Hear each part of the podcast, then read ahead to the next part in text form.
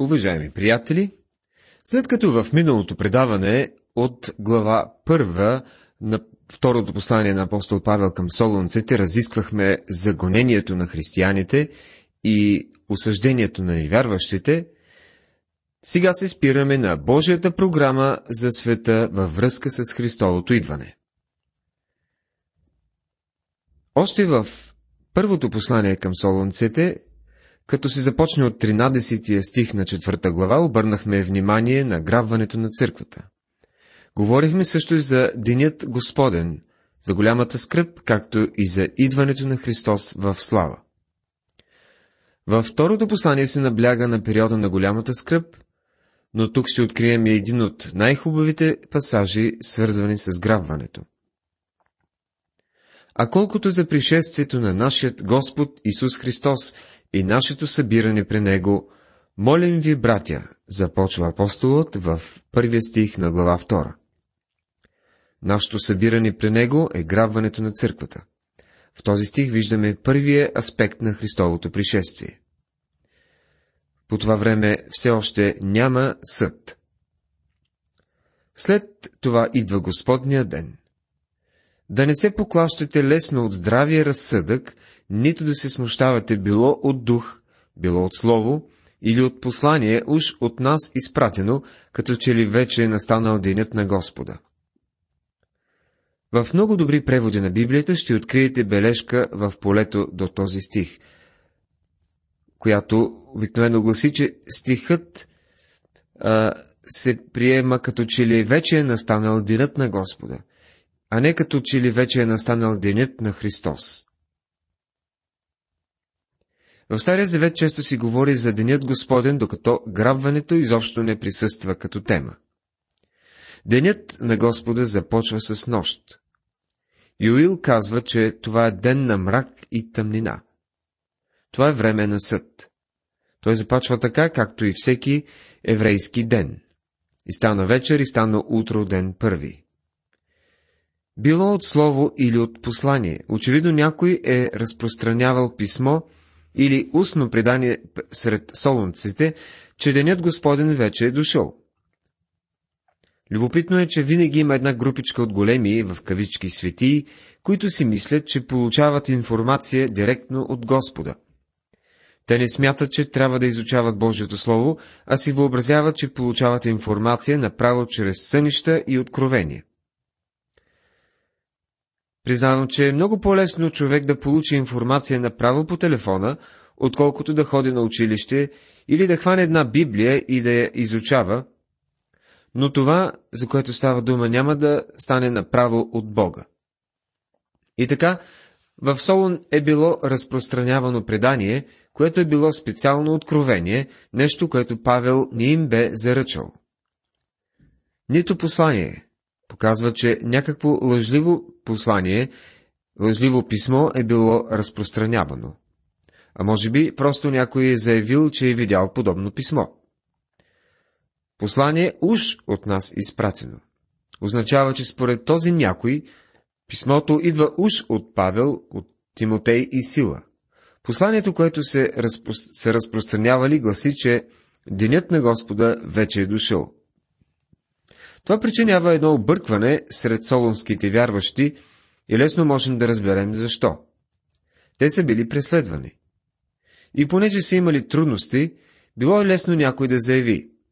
Ето, сега вече сме в голямата скръп. Денят на Господа е дошъл и ние вече сме в него.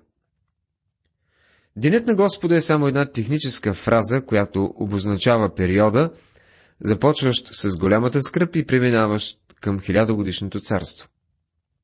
Юил описва Господния ден с някои подробности във втората глава на своето пророчество, а апостол Петър го цитира в деня на Педесятница. Неговите слушатели са знаели, че ще дойде ден, когато Божия дух ще се излее, но не са знаели също така кога ще бъде точно и а, са разбирали, че ще дойде денят на Господа. Във втората глава на Деяния на апостолите, 20 стих, Петър казва Слънцето ще се превърне в тъмнина и луната в кръв, преди да дойде великият и бележит ден Господен. Това със сигурност не е станало на Педесятница. При разпъването на Христос е станало земетресение и е паднала тъмнина, но в деня на Педесятница не става подобно нещо. Тогава се чува силен шум като силен вятър и се явяват огнени езици, които застават над всеки присъстващ човек. Не е имало вятър, а само шум като от ураган, който връхлита града, което кара всички да се втурнат към храма, за да видят какво става. Петър казва, че денят на Педесятница е подобен на деня, описан от Юил. Мислите, че тези хора са пияни, но те не са. Те се изпълниха със Святия Дух. Поради пророчеството на Юил, ортодоксалните юдеи по това време са вярвали, че идва ден, когато Бог ще излее духа си на всяка плът, само че в деня на Пересятница Бог не се излял на всяка плът. Този ден, денят на Господа, предстои в бъдещето. Петър отново говори за денят Господен в своето послание. Денят Господен ще дойде като крадец. Ние вече видяхме, че Господ няма да дойде крадец за църквата си. Църквата трябва да е будна и да го очаква. Господ ще дойде като крадец за спящия свят. Петър продължава. Когато небето ще премени сбучение и стихиите на жежени ще се стопят, и земята и каквото се е вършило по нея ще изчезнат. Второ послание към на Петър, 3 глава, 10 стих. Друг пасаж от писанието, който показва, че Денят Господа не е свързан с църквата, е Откровение 6 глава, 17 стих, където се казва Защото е дошъл великият ден на неговият гняв. И кой може да устои? Това не се отнася за църквата. Църквата очаква една личност, която ще дойде, защото ние се отъждествяваме с него. Никой да не ви измами по никой начин, защото това няма да бъде, докато първо не дойде отстъплението и не се яви човекът на греха, синът на погибелта. Второ послание към Солунците, втора глава, трети стих. Никой не бива да ви измамва по никой начин. Ако не искаме да бъдем измамени, тогава нека слушаме апостол Павел. Защото това няма да бъде, докато не дойде отстъплението. Кое няма да бъде? Денят на Господа. Денят на Господа няма да дойде, докато не се изпълнят две условия. Първо, докато не дойде отстъплението и второ, не се яви човекът на греха, синът на погибелта. Тези две неща трябва да се изпълнят преди да започне Господния ден, а до сега нито едно от тях не е станало. Първо трябва да дойде отстъплението. Мнозина тълкуват това отстъпничество е, и можем да се съгласим с тях. Това е едно повсеместно отстъпничество. Тук означава и нещо повече, което показва едно по-внимателно изследване на думата. Гръцката дума е апостасия. Коренът на думата всъщност означава отдалечаване или отделяне от. Павел казва, че преди Господне ден да започне, трябва да има едно отделяне, отдалечаване. Организираната църква ще се отдалечи от вярата. Това е което ние наричаме отстъпничество. Но когато Господ дойде, ще има едно пълно отстъпничество, а това не може да стане така, докато истинската църква не бъде отделена от мнимата. Господ пита, когато дойде човешкият син, ще намери ли вяра на земята? Евангелие от Лука, 18 глава, 8 стих. Когато Господ казва вяра, той има предвид тялото от вярващи, което е оставил. Отговорът на неговия въпрос е не. Павел не влиза в подробности относно ограбването, защото вече е писал за това в първото си послание. Той казва там, в четвъртата глава, 16 стих, понеже сам Господ ще слезе от небето с повелителен вик, при глас на архангел и при Божия тръба, и мъртвите в Христа ще възкръснат по-напред. После ние, които сме останали живи, ще бъдем грабнати заедно с тях в облаците, да посрещнем Господа във въздуха, И така ще бъдем всякога с Господа. Организираната църква ще се отдалечи изцяло от вярата. Виждаме това чрез образа на великата блудница в 17-та глава на книгата Откровение. Приема, приема се също, че Лаодикийската църква, последната църква, описана в книгата Откровение, се намира в окаяно състояние. Наблюдавали сте раздяла между близки хора? Това е едно заминаване, апостасия, отделяне. Хората си тръгват бавно с сълзи в очите. Сърцето ви се къса. Не може да не си помислите, че в онзи ден същото ще бъде и за света. Когато отстъплението ще е всеобхватно, мнозина ще се радват. Либералите ще се радват да се оттърват от консервативните вярващи. Ще има голяма радост. Те обаче не разбират колко тежко ще стане за тях, защото ще навлязат в голямата скръп. Второто, което трябва да стане, е да се яви човекът на греха, синът на погибелта. Когато той се яви, значи периода на голямата скръп вече е започнал. Той е наречен човек на греха. Йоанн го нарича Антихрист. Йоанн единствен използва това название, между другото. В Библията има около 30 различни наименования за Антихриста. За него се говори и в Стария Завет. Той ще бъде човек на Сатана. Това е човекът, който пак ще възвърне Римската империя и най-накрая ще стане световен диктатор. Той ще измами света. Може би е някъде сред нас, но той няма да може да се яви в сила, нито да разкрие самоличността си, докато не започне голямата скръп. Павел ни казва още нещо за него. Който така се противи и превъзнася над всеки, който се нарича Бог, или на когото се отдава поклонение, защото той седи както Бог в Божия храм и представя себе си за Бог. Второ послание към Солунците, 2 глава, 4 стих. Едно от нещата, които ще твърди е, че той е Бог. В 13 глава на книгата Откровение виждаме, че звярат от морето или антихриста събира Европа или света и отново я обединява. Когато направи това, той ще се представи за Бог.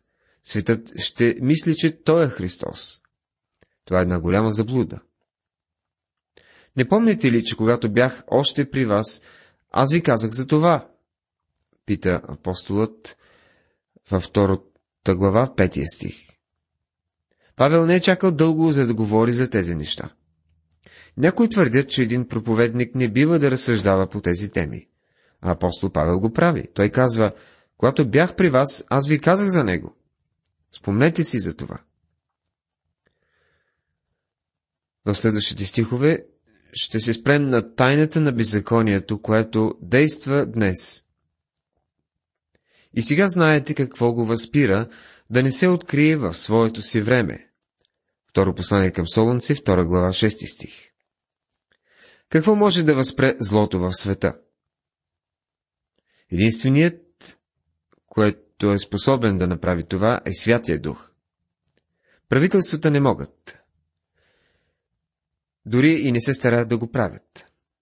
Римската империя не можа да го направи. Самата тя бе една зла сила. Защото оная тайна, сиреч беззаконието, вече действа, но само откъдето се отмахне от сред оня, който сега я възпира. Второ послание към Солунците, втора глава, седми стих. Нека да а, кажем стиха последният начин, защото тайната на беззаконието вече действа, но само докато се отмахне оня, който е възпира. Тайната, наречена беззаконие, вече започнала да действа още от дните на апостол Павел и продължава да действа и днес. В 13 глава на Евангелието от Матей Господ Исус дава притча, която разкрива състоянието на света днес. Това са тайните на Небесното царство и обясняват състоянието на света и на църквата. Божието Слово е било посято, но един враг е дошъл и е посял тръни. Тръните и житото растат заедно. Божието Слово и беззаконието растат заедно и днес. Светът върви към все по-лошо и в известен смисъл се подобрява, понеже Божието Слово се проповядва повече от когато и да било в историята на света. Верно е, вратите са отворени, Словото расте, живот, живото Слово расте, но в същото време се умножават и растат и тръните. Беззаконието ще продължава да се увеличава непрекъснато, но Святия Дух няма да позволи на Сатана да се развихри в а, време, което още не е дошло. Когато бъде вдигнат Святия Дух, това ще е равносилно на отприщване на един бент. Беззаконието ще се излее като море над света в онзи ден. Дали Святия Дух ще присъства по време на голямата скръп? Той присъстваше и в дните преди Педесятница, но тогава мисията му беше друга. По същия начин тогава Святия Дух ще има друга задача. Сега Божия Дух ни запечатва до деня на изкуплението, когато Той ще ни представи пред Господ Исус. След като направи това, Святия Дух ще се върне на земята, за да поднови първоначалната си мисия. Само, че този път няма да прече на злото, а ще позволи на дявола да се развихри за известно време. И тогава ще се яви беззаконният, когато Господ Исус ще убие с дъха на устата си и ще изтреби с явлението на пришествието си. Второ послание към Солунците, глава 2, стих 8. Беззаконният, антихриста, човекът на греха, ще бъде един световен диктатор. Никой няма да може да го спре. Никоя сила на земята, само пришествието на Христос ще го спре. Както Божият народ в Египет бе безпомощен, докато Бог не ги избави, така и вярващите по време на голямата скръп ще бъдат безпомощни под ръката на Антихриста, докато Господ не се върне на земята да установи царството си. Когато Господ Исус ще убие с дъха на устата си, т.е. Божието Слово, което е двоостър меч и който излиза от устата му, ще порази Антихриста. Именно Божието Слово създаде тази вселена. Бог трябваше само да изговори Словото си. Бог каза да бъде светлина и стана светлина. Господ Исус е живото Божие Слово. Днес ние имаме Библията, която е писаното Слово на Бога. Писаното Слово говори за живото Слово, което е не само живо, но и мощно. Когато се върне, Господ Исус ще дойде като живото Слово на Бога. И ще изтреби с явлението на пришествието си. Явление тук е а, гръцката дума епифанея, която се отнася до неговото бляскаво завръщане. Когато Господ Исус дойде във Витлеем, той, това бе първото негово явление. В Тит, 2 глава, 11 стих се използва същата тази дума, като казва, защото се яви Божията благодат, спасителна за всичките човеци. Това е благодатното явление на Неговото първо идване. Когато Господ дойде отново, това ще бъде съвсем друго явление. Той ще дойде на земята да основе царството си. Неговото първо идване се е състояло в два епизода, ако искате да го погледнете от тази страна. Той дойде във Витлеем като малко бебе, а по-късно започна служението си на 30 годишна възраст, когато влезе в храма и го разчисти от търговците. Второто идване също ще бъде в две фази. Ще, ще призове църквата да го посрещне във въздуха и след това ще основе царството си. По това време Антихрист ще бъде унищожен и поразен от светлината на неговото пришествие. Уважаеми приятели, тази вечер обсъждахме 8 стиха от глава 2, които говорят за Божията програма за света. Тайната на беззаконието вече действа, но сега е възпирана от Святия Дух.